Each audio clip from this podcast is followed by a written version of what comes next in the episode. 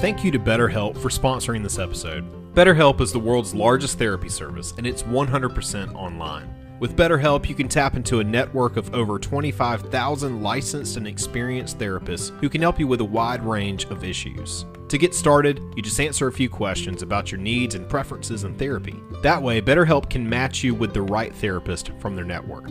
Then you can talk to your therapist however you feel comfortable, whether it's via text, chat, phone, or video call. You can message your therapist at any time and schedule live sessions when it's convenient for you. If your therapist isn't the right fit for any reason, you can switch to a new therapist at no additional charge.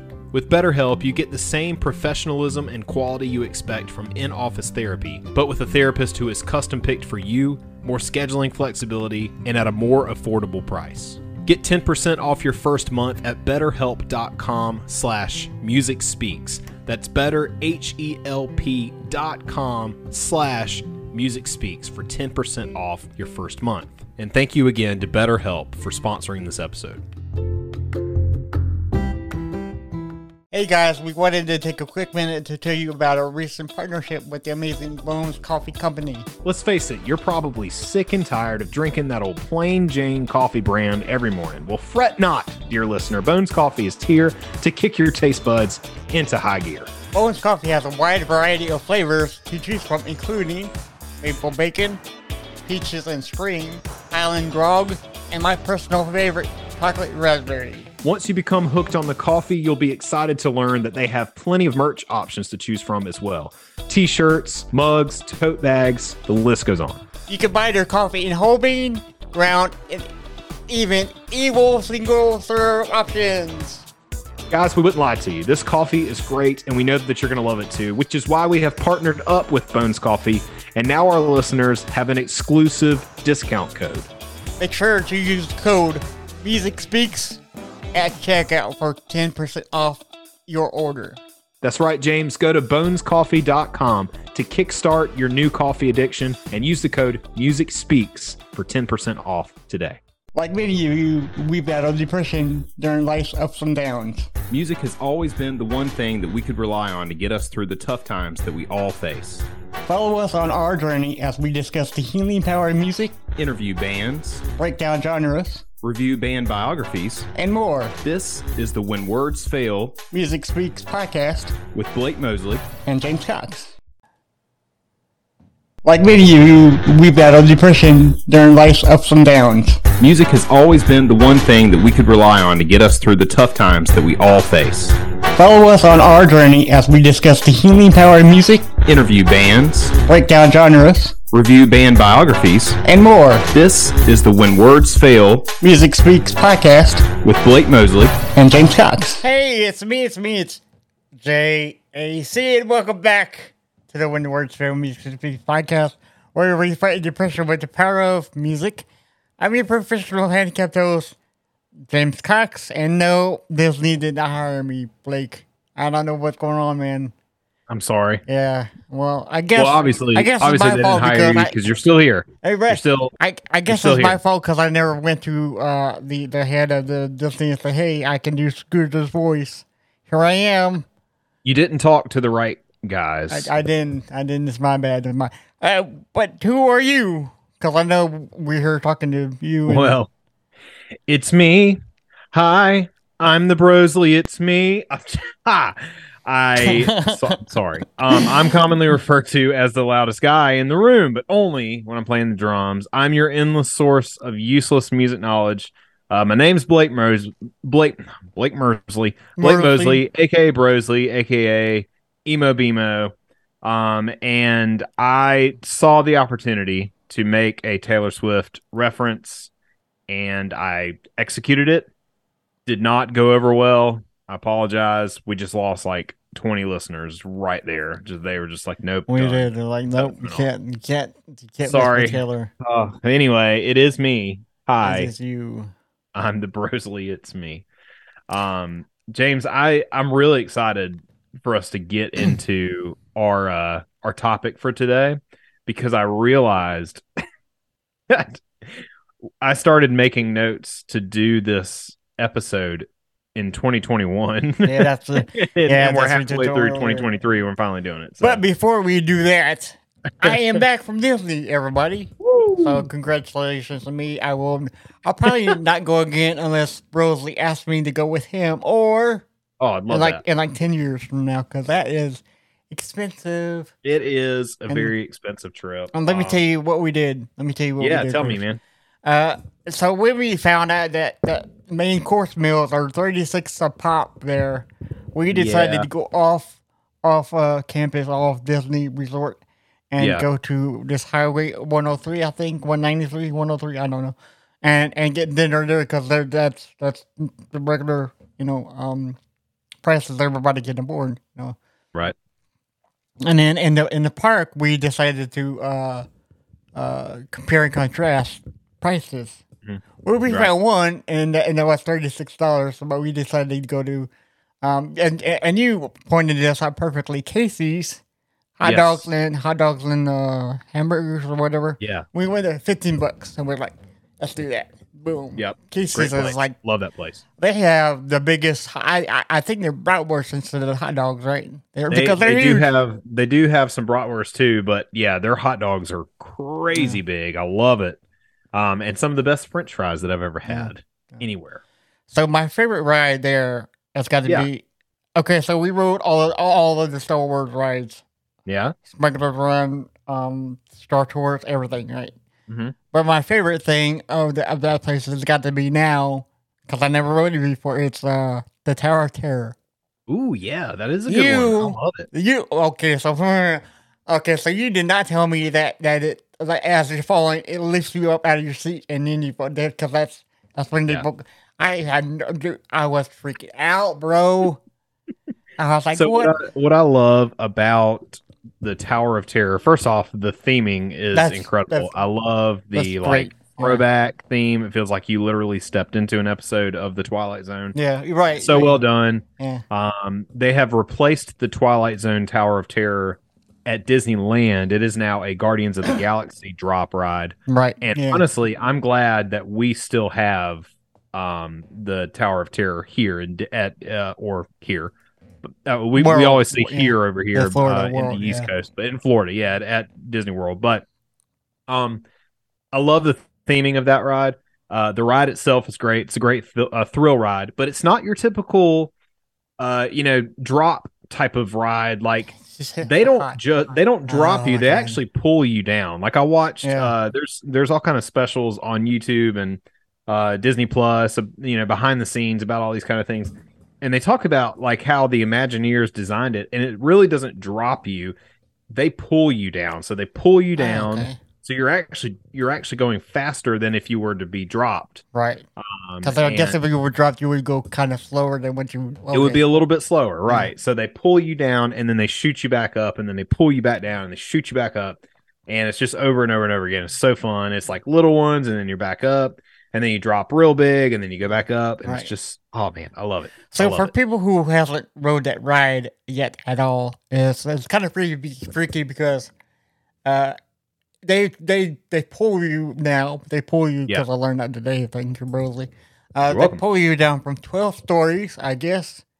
And when you get to the twelfth story, you'll see the character outlooks the actual world yes. instead of like what they have, you know. Because when Yeah. because when when they take you all the way up top, you you don't realize how how high that is until right. you see all the people walking around and just going, I'm like, okay, what is this? Yeah. It's uh, and then and then you pull it oh my god, you know. Gotcha. Yeah, gotcha, gotcha, man. Yeah, but I, I do like the story before they they actually pull you down. Yeah. You know, because ghosts are coming at you and you're like, oh my god, and then Yeah. they bring you up and you're like, okay, my god, you know.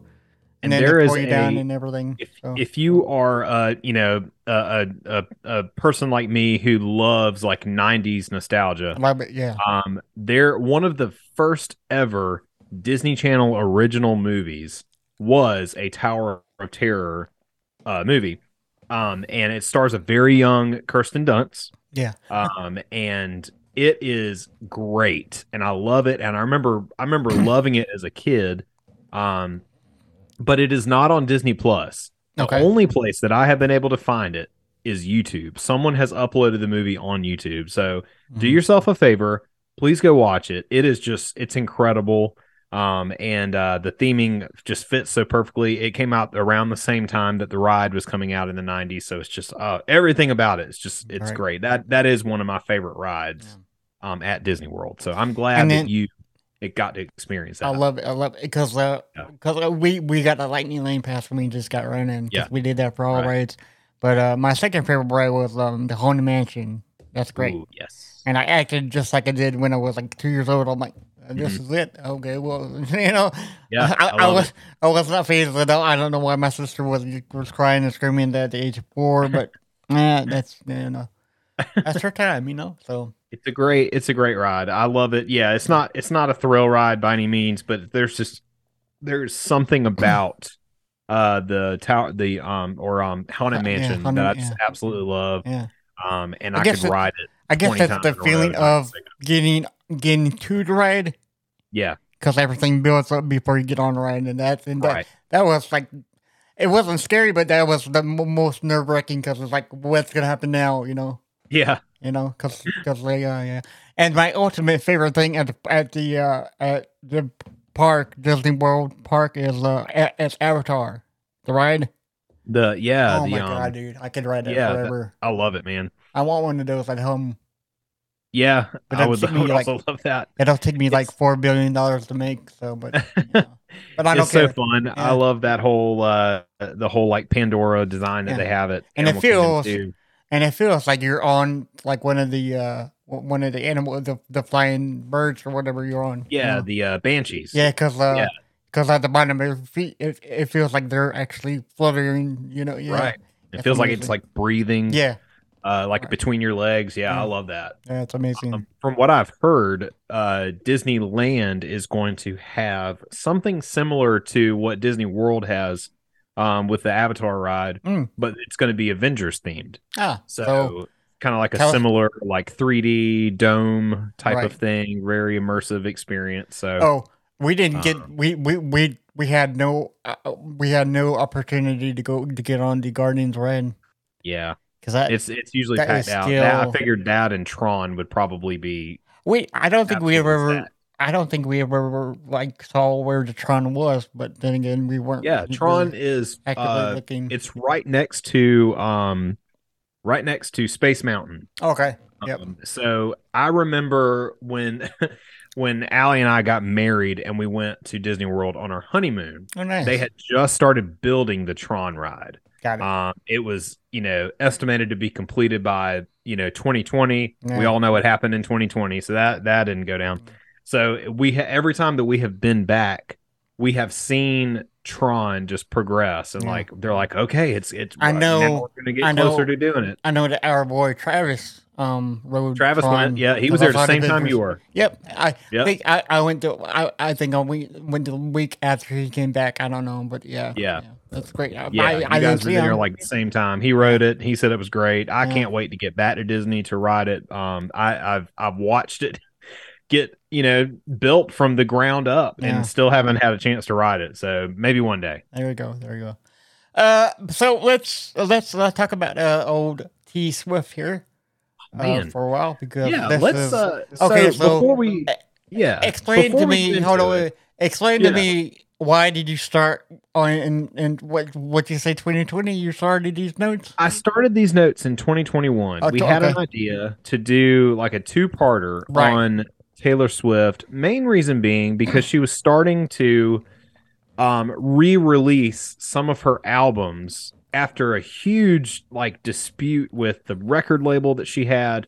Um, and I thought that was so admirable. And you see it more and more now with with bands re-recording their albums, re-releasing them so that they can get full rights and royalties and they don't have to worry about the record label stealing money from them like they do. Um, so it was just it was something you know we started doing. That was the idea behind it. Just did not have time to finish that at all. And then honestly, I'm glad we didn't because I feel like there's been so much more that has happened since then. She's put out great music since then, um, and I, yeah, I, I'm glad that it, it didn't work out that way. And Yeah. it's been almost a year and a half since I started those notes, and now we're finally doing it. right. Um, but I, I it, as we as we talk about with a lot of uh, subjects and a lot of songs and bands on the show, uh, you know, we don't believe in guilty pleasures. Um, and for a while there, Taylor Swift was a guilty pleasure for me. I really liked her music. Right. But if you, you know, spend your days walking around in, you know, uh uh Slipknot t-shirts and and you tell somebody that you like Taylor Swift, you're going to get like, you know, uh, you suck, man. Why you listening yeah, to like- that crap? it, right it's it's so especially you know over 10 years ago it- like it it was still important to stick with whatever genre that you like committed yourself to right Yeah. so as time went on and i realized when it comes to music that you really can just enjoy anything you want to and like screw everybody else who says that you can't do that um, so i don't believe in guilty pleasures i'm here declaring it today that I really like Taylor Swift. I like a lot of her music and I have for a really long time. Um, So so I've just, you know, just been really interested to dive into her life and her career and um yeah. so let me ask you this before we get on, because I know Yeah. this is going to pop up in part two. Uh-huh. Would you spend five to six, No. seven thousand dollars this year? I would not. I think. I, okay, uh. so I, I I I know we're going to dive deep in now in, in that subject Yeah. later on, but but I think it's it's Ticketmaster re- really did that. Did not her right because because Uh, because artists sucks. don't don't price their prices right. It's, it's yeah, the actual- artists have no control over Okay. that. It is a hundred percent Ticketmaster who is there's all Ticket- kind of but- one day we're gonna do an episode just on Ticketmaster Yeah, and how much Yeah, because they're working with with with Live Nation, and those two conglomerates are not, you know. Mm-hmm. Yeah. Yeah. Well, and here's the problem is uh they know that there are people out there who are obsessed enough hmm who will pay that. So Right. they're going to do it. Actually, Um, my um my uh my niece is going with her with her dad. You know my um my my sister's husband. I don't know what they go. Uh-huh. But he did not spend that, uh, half Yeah. of that much. He spent the regular amount. So Right. Yeah, I have a friend who um just pretty recently saw Taylor Swift uh kind of like the during the kickoff of the Eras tour yeah, um and in Vegas and uh, uh you know, she paid a lot of money um for her ticket, but it was not thousands of dollars like some of these people are paying. Right. Um and you know, it's it wasn't the best seats in the house, but like still like Yeah. you know, it- getting a chance to see her live would be great, but I'm not willing to drop that kind of coin. No.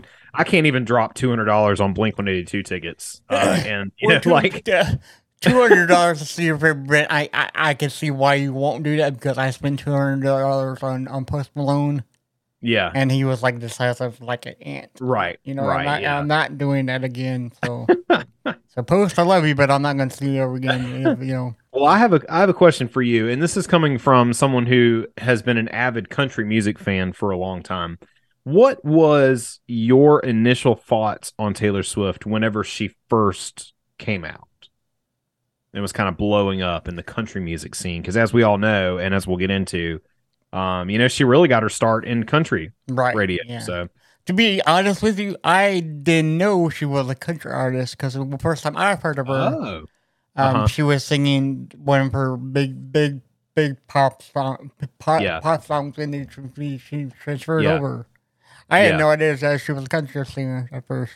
Mm, So, okay. how about you? I Yeah, so I remember I remember when I first heard our song Yeah. Okay. um way back when um you know whenever that album came out and it was uh um I rem- I was in high school so I remember her coming onto the scene and uh, like we see a lot of times with with uh any genre really but um especially country there's there is a formula to country music Mhm. oh yeah. um, and what is popular, whether you are a female country artist or you are a male country artist or you're a male or female pop country group or whatever you want to call it.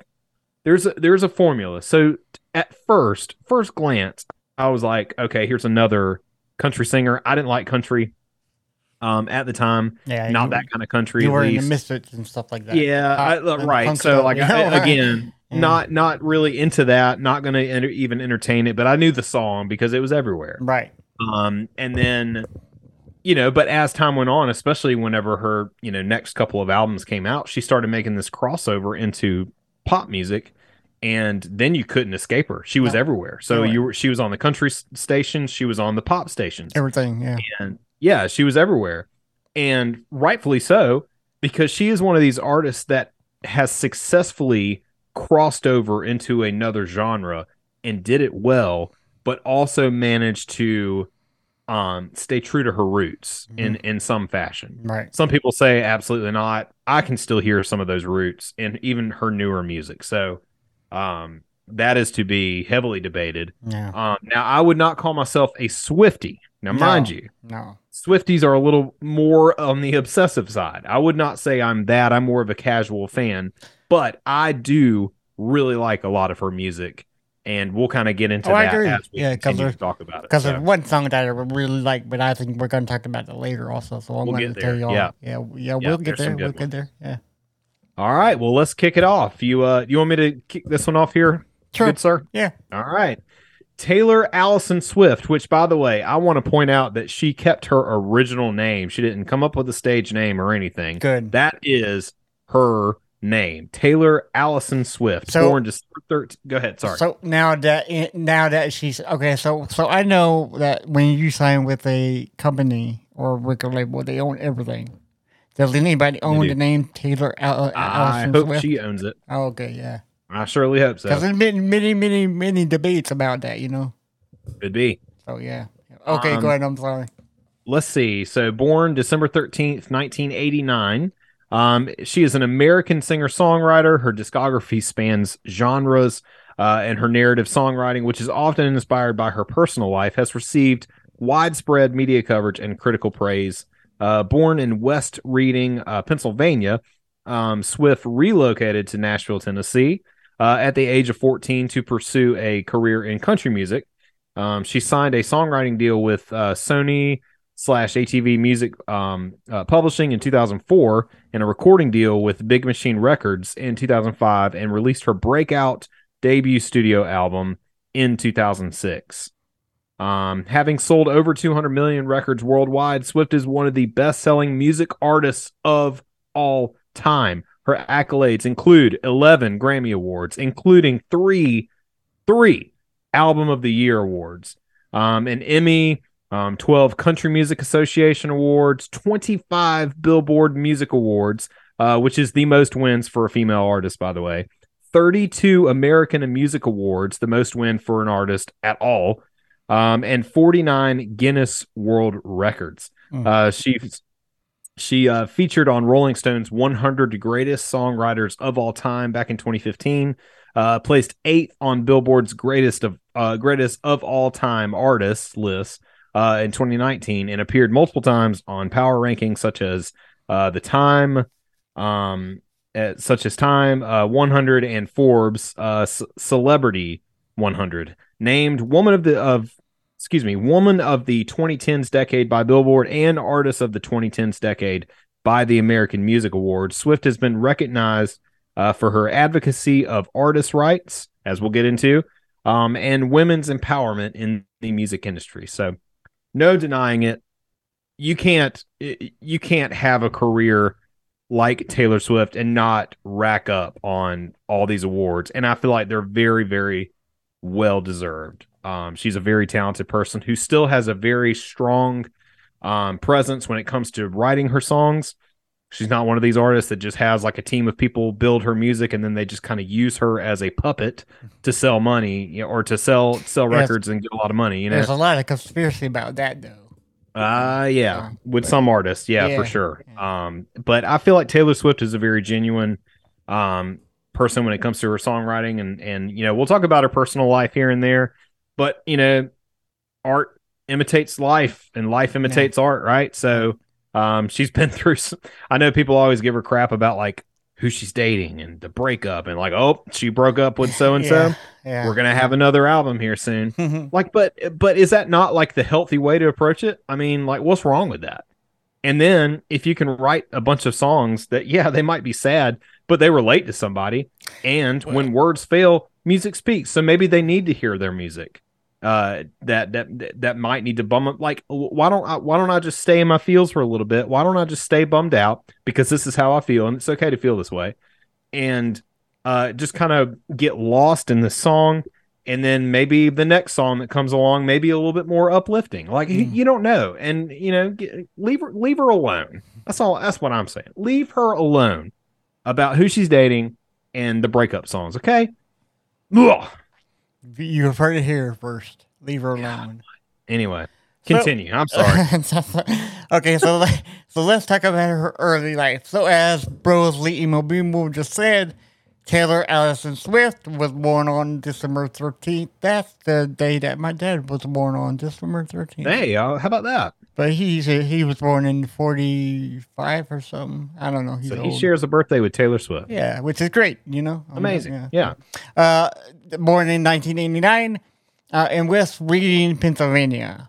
Her father, Scott Kingsley Swift, is a former stockbroker in Merrill Lynch, and her mother, Adria, uh, Adria, okay, Andrea. Andrea Gardner Swift, um, is a former homemaker who previously worked as a, as a mutual fund marketing executive. At the age of nine, Swift became interested in musical theater and performed in, in four Berks Youth Theater Academy productions. Uh, she also traveled regularly to New York City to, for vocals and acting lessons. Uh, Swift later Swift later shifted. I almost said swifted, but it's not. Ah, you know. she Ah. swifted her way. Uh, Swift later shifted uh-huh, her focus towards country music, though. Inspired by Shania Twain, which is, um, Of course, uh, right. like one of the The queens, um, which made her, yeah, which made her want uh, quotations want to run around the block four times a day and daydream about everything. She said. She spent I also get the same, the similar feeling whenever I listen to Shania. right. We all do. Let's Go girls! Yeah, run around and they just daydream all day, right? So uh, she spent weekends uh, performing at local festivals and events, just like you do. You know, yeah, um, so you're on the way, man. You know, um, you'll be I'm almost there. you'll be the the Taylor Swift male version later on in life, and you're taking you with you. I don't care what you say. After so- watching, huh? Yeah, go ahead. Sorry. Okay.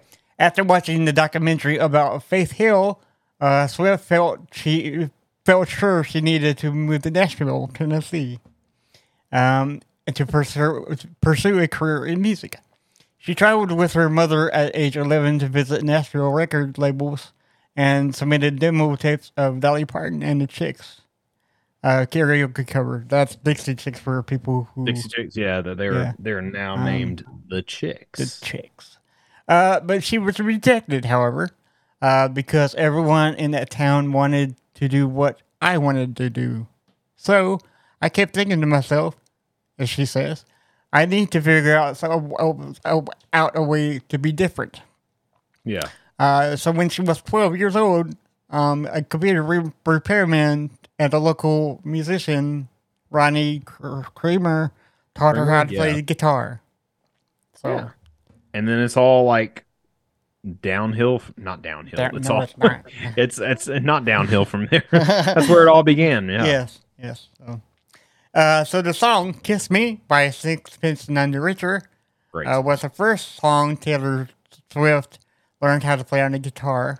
Be a great song to be, you know, one of the first Oh, ones. yeah. Um, Cra- Cra- Cremer Cremer helped her um, with her first efforts as a songwriter, leading to her song "Lucky You." In, tw- in 2003, uh, Swift and her parents started working with New York-based talent manager Dan, Dan Dymtrow. Dymtrow, I think is how you pronounce it. Yeah, Dymtrow, maybe. With his help, though, Swift modeled and for Abercrombie and Fitch as part of their and Stars campaign. Um, had her original song included in, on a Maybelline compilation CD, and attended meetings with major record labels. After performing original songs at the RCA Records Showcase, Swift, then 13 years old, was given a, an artist developmental deal and began making frequent trips to Nashville uh, with her mom. Uh, to help Swift enter to country music scenes, Her father transferred to Merrill Lynch, Nashville office when she was 14 years old, and the family re- relocated in Hendersonville, Tennessee. Uh, Swift initially attended Hendersonville High School uh, before transferring to the Aaron Academy after two years, which better suited her touring schedule through homeschooling. Uh, she graduated. She graduated one year early than what she was supposed to. Yeah, guess, yeah. nice. So yeah, Um, which, by the way, I looked it up. Um, when you talked about her modeling for Abercrombie and Fitch, like Yeah. before she was popular, that's actually happened several times with different uh, celebrities. right. Um, I just found an article, I just looked it up. Taylor Swift was one of them. Um, and how appropriate. Now, mind you, this is before her music career like Oh, yeah. even took off, right? Huh? So this is like 2003, I think 2004 is what we said. Um, she has a guitar and she has a a like handkerchief, and she's like wiping her, uh, her, wiping her like tears away. Mhm. Would later on go write a song, uh, entitled "Teardrops on My Guitar." Anyway, um, but Jennifer. Lawrence is also like a former Abercrombie model um, before she got famous, and then Emma Roberts Nice. um, too. So all of them got their start, I guess, in some to some degree in Abercrombie and Fitch. So nice. I like girls that wear Abercrombie and Fitch, Ah, um, as LFO once said. Um, so uh, and I guess that's right here too because I I do Um, like Taylor Swift. Anyway. Um, so we're gonna jump into kind of like the start of her career, right? Because every good musician knows the place you got to move to get your get your career started. Nashville, Tennessee, baby. if if you're a country artist, well, I don't know. I don't know. Really, anybody, yeah, like- yeah. Yeah, 'Cause I've it's, heard- you go to Nashville to just to get exposure. It seems like it always works, but maybe I should move to Um, Nashville. so yeah, maybe we should. Mm. Where do you move to get your podcast off the ground? Huh? That's Nashville. what I want to know. If it's a music podcast, Nashville. what? Let's try it. Um, so- Uh, let's see. In Nashville, Swift worked with uh, experienced Music Row songwriters such as Troy Verges, uh, Brett Beavers, Brett James, uh, Mac McAnally, uh, and the Warren brothers, and formed a lasting working relationship with Liz Rose. Um, they began meeting for two hour writing sessions every Tuesday afternoon after school. Uh, Rose thought that the sessions were, quote, some of the easiest that I've ever done. Basically, I was just her editor. She'd write about what happened in school that day. She had a uh, she had a, such a clear vision um, that she was trying to say, and she'd come in with the most incredible hooks. Uh, Swift became the youngest artist signed by Sony slash ATV Tree Publishing House, um, but left the Sony owned RCA Records at the age of 14 due to the label's lack of care and them quote cutting other people's stuff. Hey, it started way back when she was 14, right? Yeah. And it's still going on to this day. What a shame. Right. Um, she was also concerned that uh, development deals may shelve artists, uh, and recalled, "quote I genuinely felt that I was running out of time. I wanted to capture these years of my life on an album while they were still represented, while they still represented what I was going through."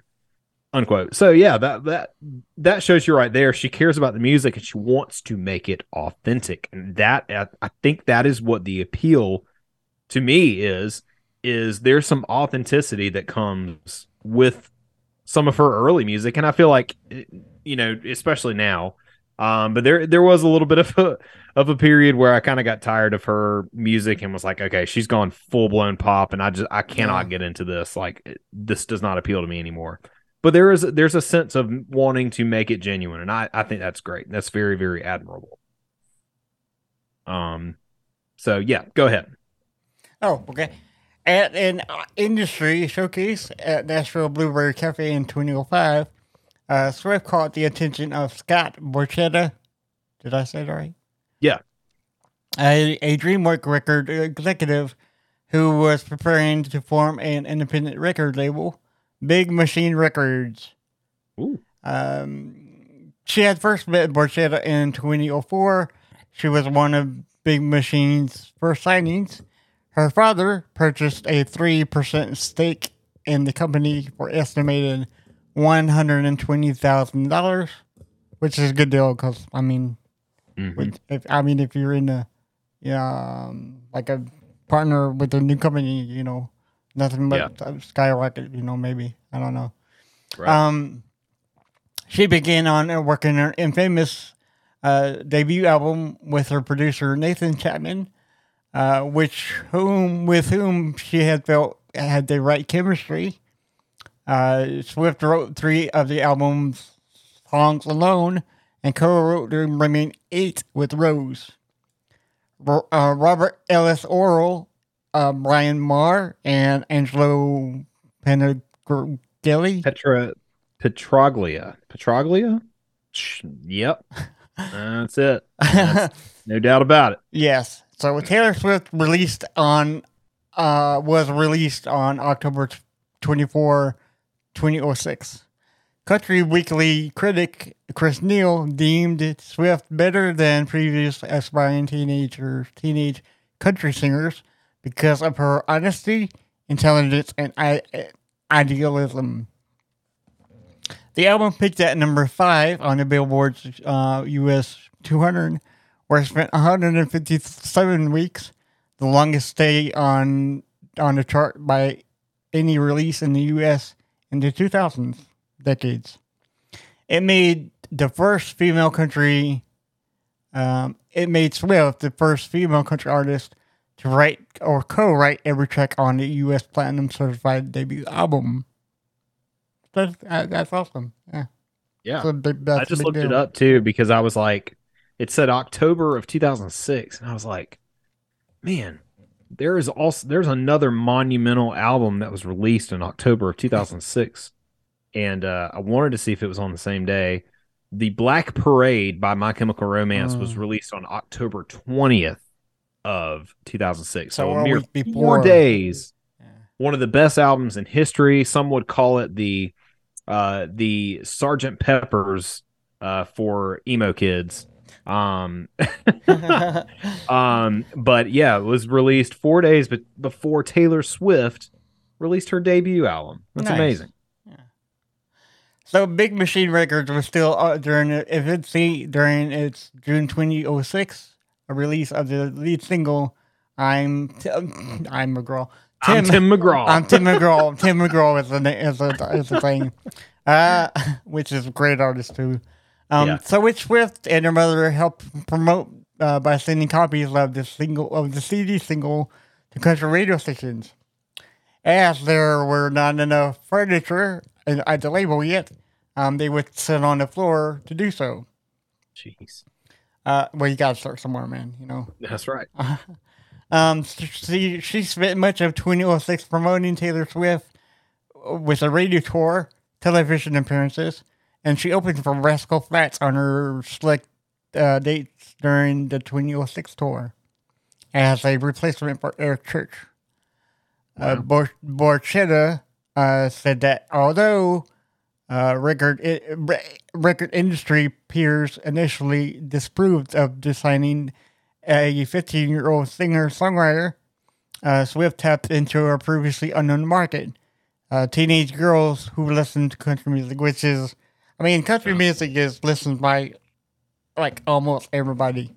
I, you Yeah, know, I don't know. especially down here. Like but yeah, it's- it's Taylor. Swift was everywhere when it came to country music, um, especially where we grew up, where country music is very, very popular. There's about a thousand country music stations on the radio. Yes. Um, and I do remember the uh, Taylor Swift like pandemonium Yeah. um, around that time. Um, from uh, it, it was like it was like girls that I went to school with or girls that I was friends with that were around the same age as me. Were it was like that was that was the dynamic Yeah. you know, and and they like ate it up. Um, and then for someone like me who just appreciates different types of music, like it appealed to me too. Right, like, yeah. no, I'm not like a teenage girl. I'm not relating to what they're saying, but the songs were catchy. Right. Um, and as she would, as I mentioned before, as her career like continued and she started just writing songs that you know just appealed to everybody because everybody's been through like some form of heartbreak before, right? So like it was appealing, like you you could understand it, which is also why I really liked emo and like the sad boy, you know, uh pop punk. Like it's it's sad music because I was a sad person and that's the only way that I felt like, oh yeah, that's me. I I didn't know how to say that how I felt, Right. but that's me. That song describes exactly how I feel. So, right. Yeah. yeah, that's that was the appeal to me. around And- that time. And I remember looking up, um, you know, because I looked up what is the most listened to genre of all time. I think country music was number three. If you can Yeah, fact check me I on that one, that'd be great. Um, but Yeah. if not, it's okay. Uh, uh, so following Tim McGraw's four more singles, following the song Tim McGraw, because that's the song, correct? That's the song. The song's name, the song title is Tim McGraw. Also a, a, a country artist too. Also a Mm. country artist, also an incredible actor. Yes, he is. Yes. So following the song Tim McGraw, uh, four more singles was was released throughout 2007 and 2008.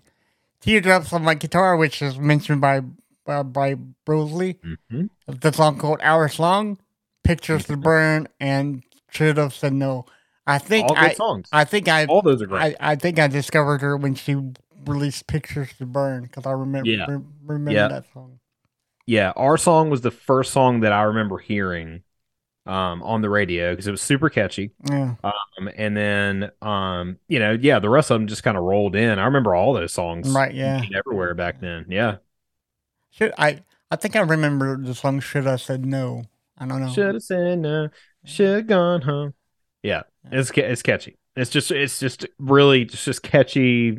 You know, uh, I, it appealed to me. Right. I love it. I Right. love a catchy song. Get stuck in my head all day long. I'm okay with it. So you can go and daydream about. You know, I mean, you listen to.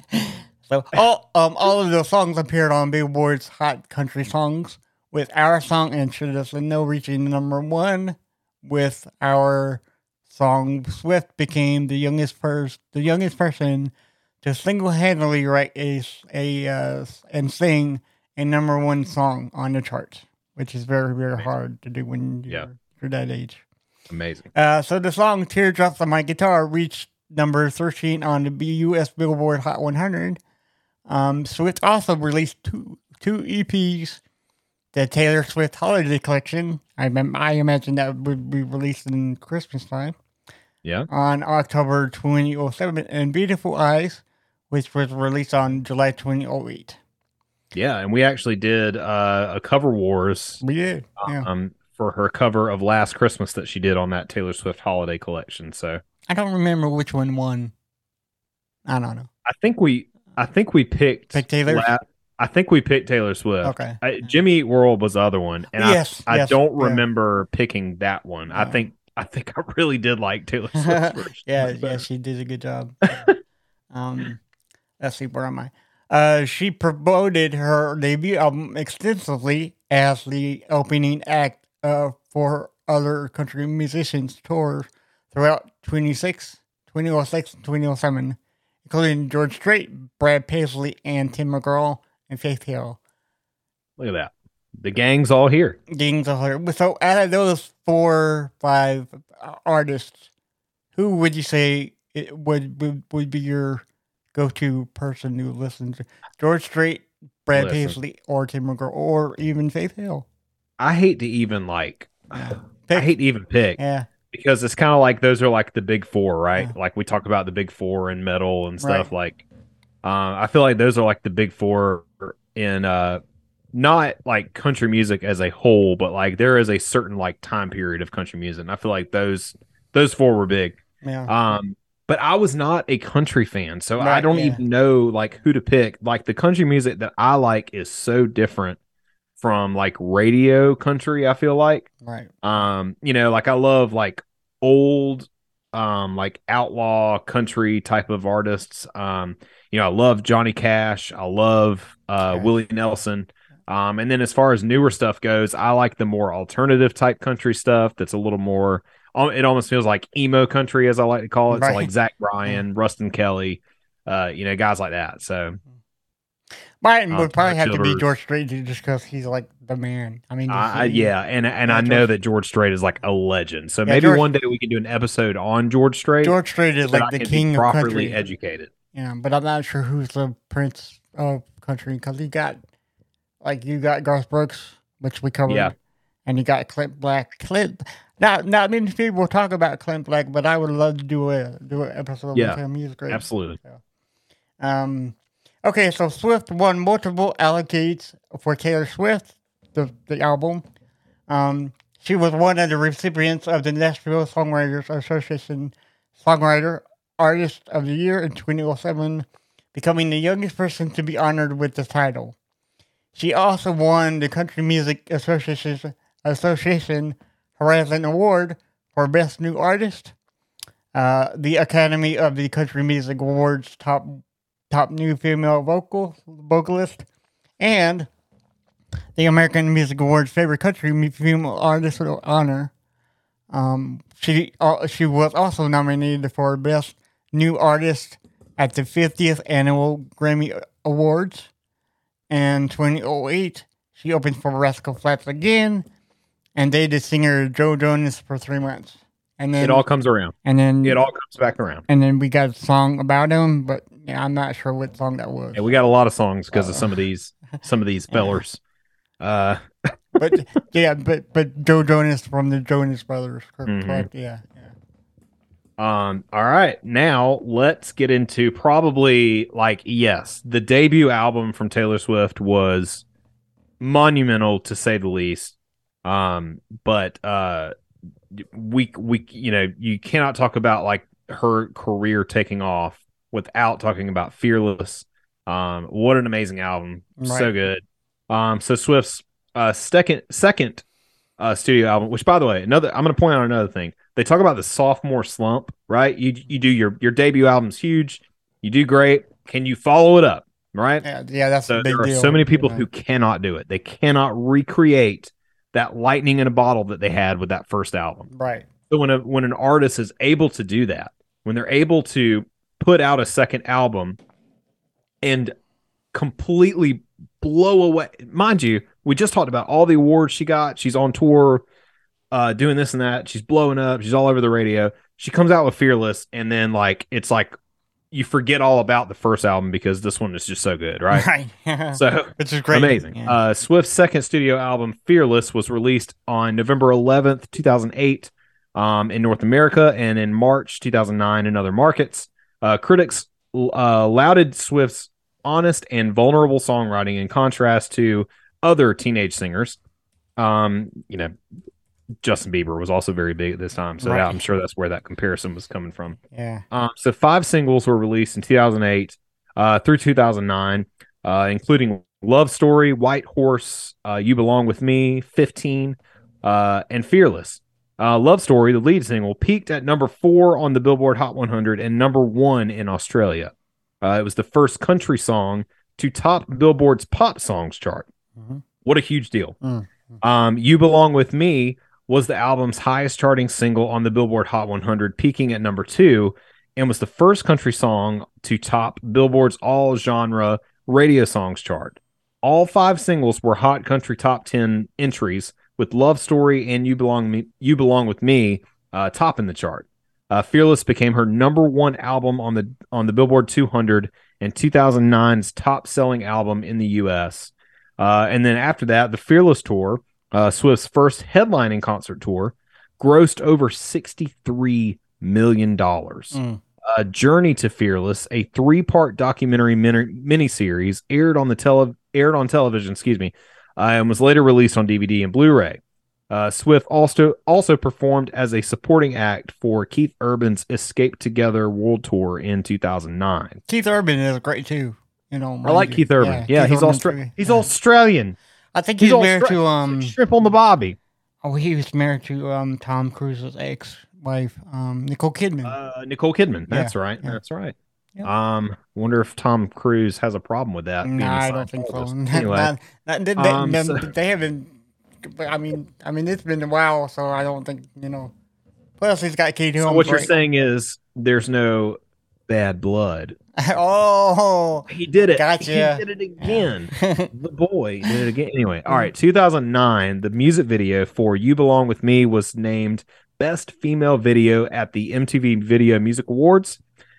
We have to talk about it. This is a big deal, right? So let's let's go back to 2009. Taylor yeah. Swift wins Best Female Video at the MTV uh, Music Video Awards. MTV, uh, yeah, Video Music Awards. All right, so one of the biggest like culturally significant moments, especially in my day, uh, was what I'm about to talk about. So her acceptance speech was interrupted by rapper Kanye West. We all Yeah. remember that. Yeah. Um, an incident became the subject of controversy. Uh, and this is like pre, like controversial Kanye West. Kanye West was still like you know like a rapper like that was still getting real popular at the time. Hadn't really done well. I'll take that back. He there was the so Kanye is no like stranger to uh No, come on. To now. controversy. I think now. the first time that we were like, "Whoa, Kanye," uh, was there was like a um, Hurricane uh, Katrina um, uh, like telethon thing that they were doing, and he's up there with Oh yeah, because then uh, he said Mike something about the Myers of all Yeah. people, right? Yeah, and he yeah, was like, yeah, "George Bush does not care about black people." And everybody was like, "Whoa, all right." Michael Myers was like, Anyway. uh, so that happened a few years prior. Then he jumps up on stage, right? And he's like, uh, and and you know, we all remember it very vividly. He's like, Taylor, Yeah. I'm gonna let you finish. But Beyonce had one of the best music videos of all time. which and that's he shrugged, debatable. he hands her back the microphone, and poor Taylor Swift is just standing up there like, I don't know what just happened. Right. And these are this is one of the things that I love when people are like, well, that was obviously staged. Like, no, no, no, no, no. Please watch her reaction. That was not staged. Kanye, and especially with what we know about Kanye West now, that was 100% real. And she did not know how to react to that. And from what I have heard, like Beyonce even handled that thing very well. She was like appalled by that. She was so mad that Kanye West did that. She went up to Taylor Swift after that and like gave her a big hug and was like, "I am so sorry. You deserve that that that award." And um, you know, so very very sweet. I'm glad that that that was not like the people didn't like you know uh freak out and and there was an uproar where people like yeah beyonce should have had that like everybody was like whoa not okay Right. um but anyway so that year she won five american music awards including artist of the year and favorite country album uh billboard named her 2009's artist of the year uh, the album ranked number 99 on NPR's 2017 list of the 150 greatest albums made by women. Um, she won Video of the Year and Female Video of the Year for Love Story uh, at the 2009 CMT Music Awards, where she made a parody video. I just watched this last night again, too. Uh, a, a parody video of the song with rapper uh, T Pain called Thug Story. Um, and if you've never seen that, it is Alright. hilarious. Please go watch it. Okay. Um, so at the 52nd annual Grammy Award, uh, Grammy Awards, Fearless was named Album of the Year, uh, and also Best Country Album. And uh, White Horse won Best Country Song and Best Female Country Vocal Performance. Uh, Swift was the youngest artist to win Album of the Year at the 2009 Country Music Association Awards. Swift won Album of the Year for Fearless and was named Entertainer of the Year and the youngest person to win the honor. So she's doing all these things, and she's not only just winning things of the year, album of the year, whatever.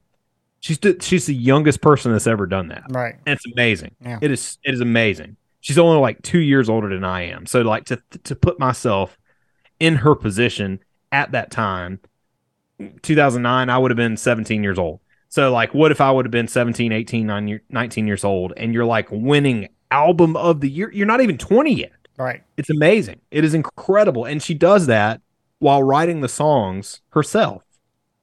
Unbelievable. Yeah. Truly talented person.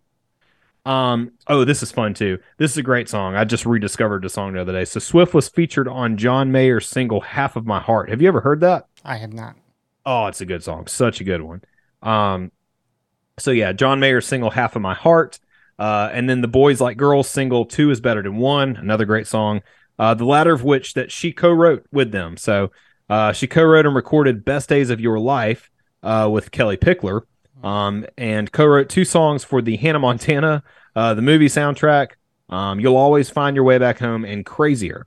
Uh, she contributed two songs to the Valentine's Day soundtrack, including the single Today Was a Fairy Tale, which was her first number one on the Canadian Hot 100 and peaked at number two on the Billboard Hot 100. Uh, while shooting her video de- her film debut, Valentine's Day, in October 2009, Swift uh, was dating co-star Taylor Lautner. Uh, in 2009, she made her, and for those of you who don't know, Taylor Lautner, Twilight, uh, you know, he's a werewolf guy. yeah, Anyway, yeah. uh, in 2009, she made her television debut as a rebellious teenager. I remember this episode. Uh, she was she had like black eyeliner and the whole the whole thing. Um, as a rebellious teenager in a episode of CSI, um, uh, just regular, it was a regular CSI crime scene investigation. Uh, she hosted and performed as the musical guest on Saturday Night Live, and she was the first host to write her own opening monologue. Wow. Amazing, right? Great. Again, she's like 19 years old, Yeah. Eh, not even old enough to drink yet. She So- does everything by herself. It's incredible, right? Yeah. yeah. Uh, okay, so let's talk about album "Speak Now" and "Red," which is Ooh, one of your right, favorite. All right, before we get into Speak Now and Red, Yes. um, which this is this is where we're gonna kind of like cap our you know part one because I feel like there's so much more we could get into after these albums. But we've already talked about her debut that blew up. We've already talked about Fearless, which was her like monumental breakout album for sure, right? But we're about to get into like where I feel she truly shined as not only uh, just an artist, but a crossover artist because it was these it was these albums that she really really crossed over into the pop radio and everybody found a reason to love Taylor Swift. Mm. Definitely me. I think Speak Now and Red are two incredible albums. I absolutely love Red. I think it's one of the best albums that's ever been made ever in the history of music. So, all that to say, we're about to get to my favorite era. If we're going to talk about the Eras tour, this is Blake's era. Okay, So All right. Blake's Blake's tour. Yeah. pay attention. Right. So in August 2010, Swift released "Mine," the lead single from her third studio album, "Speak Now," which is one of Blake's favorite albums. One of the best, man. Um, it entered the Hot 100 at number three. Wow. Yep. Uh, Swift wrote the album alone, and see, she, uh, there, there's another album she did Yep. alone, and Yep. co-produced every every track. Speak Now released on October 25th, 2010. They de- debuted atop the Billboard 200 with the first week sales of 1 million copies. It became the fastest selling digital album by a female artist with $270,000 in a week. A Yeah. week. God. Uh, Yeah. Ernie Swift, the en- entry of the 2010 Guinness World Record. I wa- I wondered what her what her 40 um um entries of, of Guinness World Record was. So that's just one of them. Yeah, that's just one, and we'll have to look that up. Yeah. We'll we'll follow up on that Well, with the next that- episode. That's just one of 48. so Yeah. I mean, yeah, yeah, we're gonna go through all of them. Yes, yes. So, uh, critics have appreciated Swift's grown-up perspectives. Uh, Rob Sheffield of Rolling Stone wrote, "quote In in a mere four years, the twenty-year-old Nashville firecracker has put her name on three dozen or so of the smartest songs released by anyone in pop, rock, or country." The songs mine, Back to December, Mean, The Story of Us, Sparks Flies, and Ours uh, were released as singles also, uh, with the latter of two with the latter two reaching number one. That would be Sparks Fly and Ours, I think. Yes, That sounds like. right. Um Sparks Flies is, is such a great song, man. Uh, again, just incredible songwriting. I love Back to December too. I just I couldn't get enough of that song at the time. I would never change the station when it would pop. It was all over the radio back then too. Mm. I never changed it. back well speaking of back to December, back to December and Mean peaked at the top ten in Canada. Uh, she briefly dated actor Jake Gyllenhaal in 2010. So that's another one. There you go. So There's another one. yeah. You're another keeping one bites the dust. Dun dun dun. Right. um, at the 54 annual Grammy Awards in 2012, uh, Swift became Swift won Best Country Song and Best Country Solo Performance for Mean, which she performed during the ceremony. Oh, I Uh, love that song. It's a good one. Swift won other awards for Speak Now, including Songwriter Artist of the Year by the Nashville Songwriters Association, 2010 and 2011, uh, Woman of the Year by Billboard, on year 2011, and Entertainer of the Year by Academy of Country Music Awards 2011 and 2012, and the Country Music Association in 2011. At the American Music Awards of 2011, Jesus, she did a lot that year. So, Uh, I'm telling you, man. yeah, just so- constant grind. Right. Yeah. Yeah, so Swift won the Artist of the Year for and and favorite country album. Uh, Rolling Stones placed "Speak Now" at number forty-five on its 2012 list of the 50 best female albums of all time. Writing quotations, she might get played on the country sessions, uh, but she's one of the few genuine rock stars we've got these days with a with a flawless ear uh, for what makes a song click. That makes sense. So, Yeah, and like I think uh, one thing I've noticed with her, they they they said it best there. Like she just know she's got an ear for what, um, What for what makes a song click. right. One of the things that I've always admired about a lot of her songs is the chorus isn't just a chorus. It's not just a straightforward like four lines, you know, catchy sing along thing. It's almost like there's like two or three choruses packed into some of those. Mm. Um, I I think of Sparks Fly and I think of um Forever and Always when like those two songs in particular, they just they demonstrate like her ability to take a chorus and make it more than just a chorus. Like it's it's not like oh you casually sing along to it. It's like the song's over and you're like, good lord, I've got to listen to the entire song again because I Right. need to feel what I just felt Yeah. listening to that song because of how good it is. Um, so yeah, incredibly talented, uh, flawless ear, like they said. Nice. In August 2012, Passionate. Swift released just passionate. Okay. "We Are Never Ever Ever Getting Back Together." okay, so sidebar. Is that the video where they were all at a party singing that? Because I remember I think so. Her and her band members all dressed up in like costumes or whatever, and they paraded around to, like Right. somebody's I think that's I think that's the, Yeah. yeah, yeah. So Yeah. uh, yeah. So in August 2012, Swift released "We Are Never Ever Getting Back Together," which flows beautifully. I mean, yeah, that's flows. Uh, the Yeah. lead single from her fourth studio album, "Red." Yeah. Uh, yeah. So, Yeah. all right. So it became her first number one in the U.S. and New Zealand, and reached the top slot of iTunes digital song chart 50 minutes after its release. What? Oh, good 50 lord. minutes. I know. 50 minutes. God. Not even a full hour. Crazy.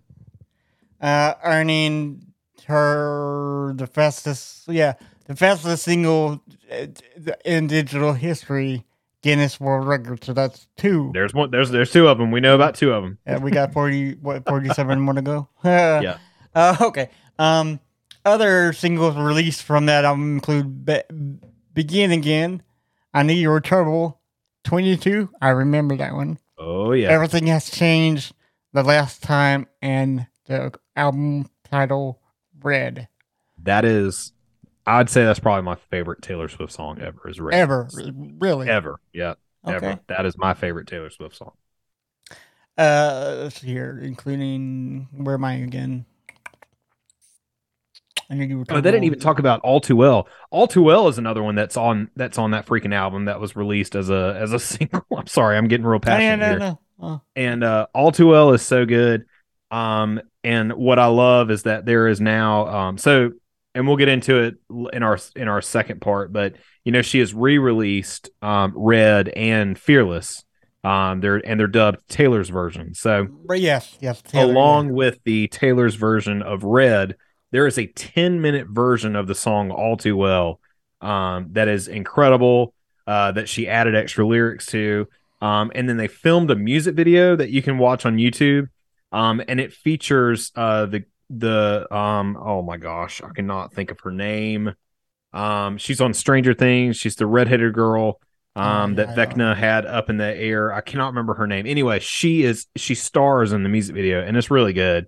Um, but I cannot believe that they left all too well out of the uh out of the the single list. Anyway, I'm sorry. I'm a little I'm a little fired up about that. I think they're doing her dirty. Did her dirty.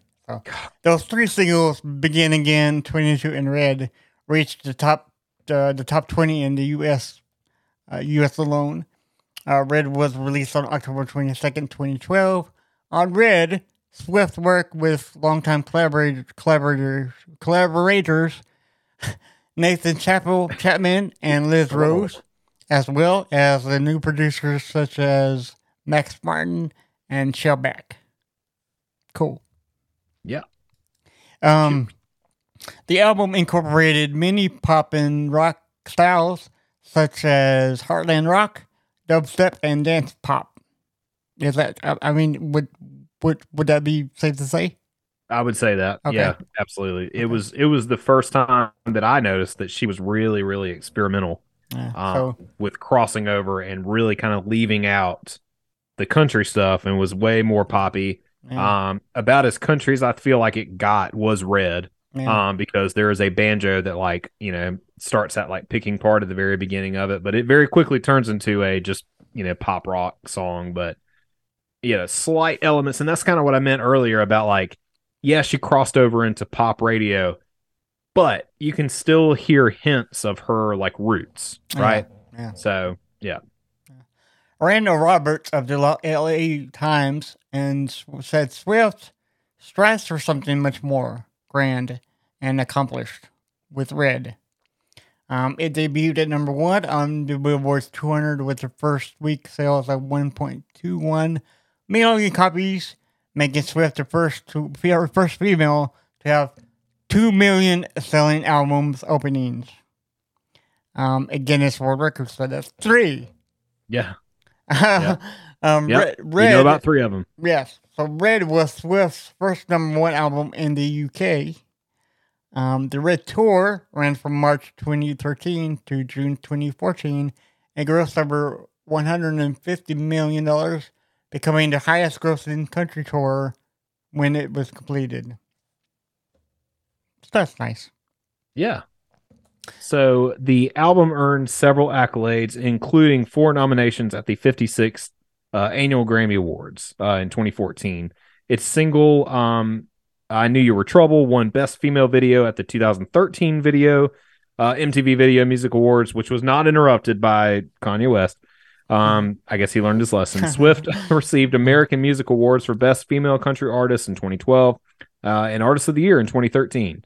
She received the Nashville Songwriters Association songers, uh, songwriter slash artist of the year or artist award for the fifth and sixth consecutive years in 2013, 2012 and 2013. Excuse me. Swift was honored by the association uh, with the Pinnacle Award, making her the second recipient of the accolade after Garth Brooks. And that is where we will pick back up next week with our Taylor Swift part two because there is still much more to come. Um, and I am so excited that we're finally doing this. We've talked about this for Yeah. so long. Yeah, and it's a Um, big cliffhanger too. Big cliffhanger. That's why that's how I like to do it, man. Hey, That's right. hey, it's how you reel them in. That's re- yes. Reel them in and get all the listens. So. Right, we got them hooked, and now we're just like, Speaking of listening to this episode, thank you so much for listening to the show today. If you enjoyed this episode, be sure to share this with uh, everybody, including Lucy and um, everybody. Speaking of her, my sister got a got got got a uh, a um I forgot what Poodle? the- poodle. A thank poodle? you. Yeah. I got me A music poodle. brain. My sister got a poodle and she is hilarious. Her name is I think is is um Dixie or something. I'm not sure. okay. I'll get back I to you love poodles, man. Yeah. I got I got my other poodle, Hank, hitting sitting right over here on the couch. So Yes. Yes.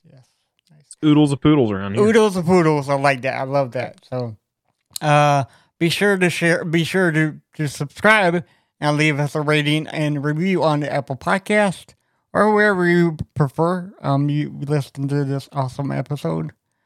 And thank you very much. And if you'd like to follow us on our social media pages, we are on Facebook, Twitter, Instagram, and TikTok. All you have to do is just search for When Words Fail Music Speaks Podcast. Would you like to be interview- interviewed on the show?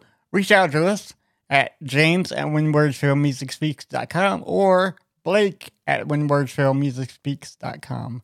Or you can message us on any of the social sites mentioned before.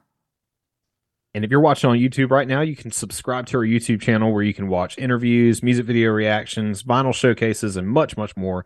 That's youtube.com slash when words fail music speaks. Be sure to turn on the notifications bell so that you can be notified when new episodes, uh, when new, excuse me, when new videos are uploaded. And if you are watching this on YouTube right now, if you can give us a thumbs up, I'll love you forever. Smash it. Forever and always. Yeah. Did it again. And see, did yes. Got another T Swift reference in there. Got it. so for all you links to find out more about us or to buy some of our merchandise, visit our website if you don't mind at whenwordsfailmusicspeaks.com. Our logo is created by One Up Graphics, and our theme song was created by Doc Brass. You can follow both of them on Instagram and Twitter. It's at One Up Graphics and at Doc DOK Brass. Uh, also, if you don't mind checking out my other podcast, it is called South Carolina Spook Show. Um, that is where I talk all about um, uh, ghost stories and true crime stories from the state of South Carolina. So if you're into that, it's available wherever you get your podcasts.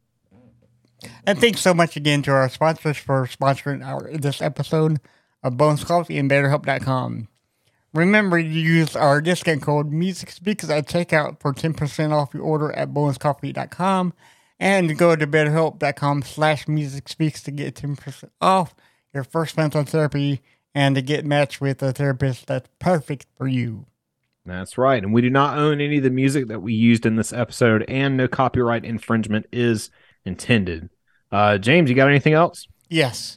If you go to Disney World, always go to um, shit. Ride the Tower of Terror. Tower you're Terror. gonna you're gonna have a terrible time. Ta- well, they don't tell them that. Because they won't go on it it. here first. Because they won't go on it. I, I, I, I, I, No, anyway, you'll have a terrible time if you don't go on it. yes, there you go. Yeah, There you go. Tower of Terror. And uh, thank you so much for listening. And always remember when the words fail, Music speaks. Music speaks now. I did it again. I like that. Number four. I'm I'm chock full of them. Boom. I'm gonna keep the T Swift references going. You guys don't even know what to do with them. So. Bye, guys.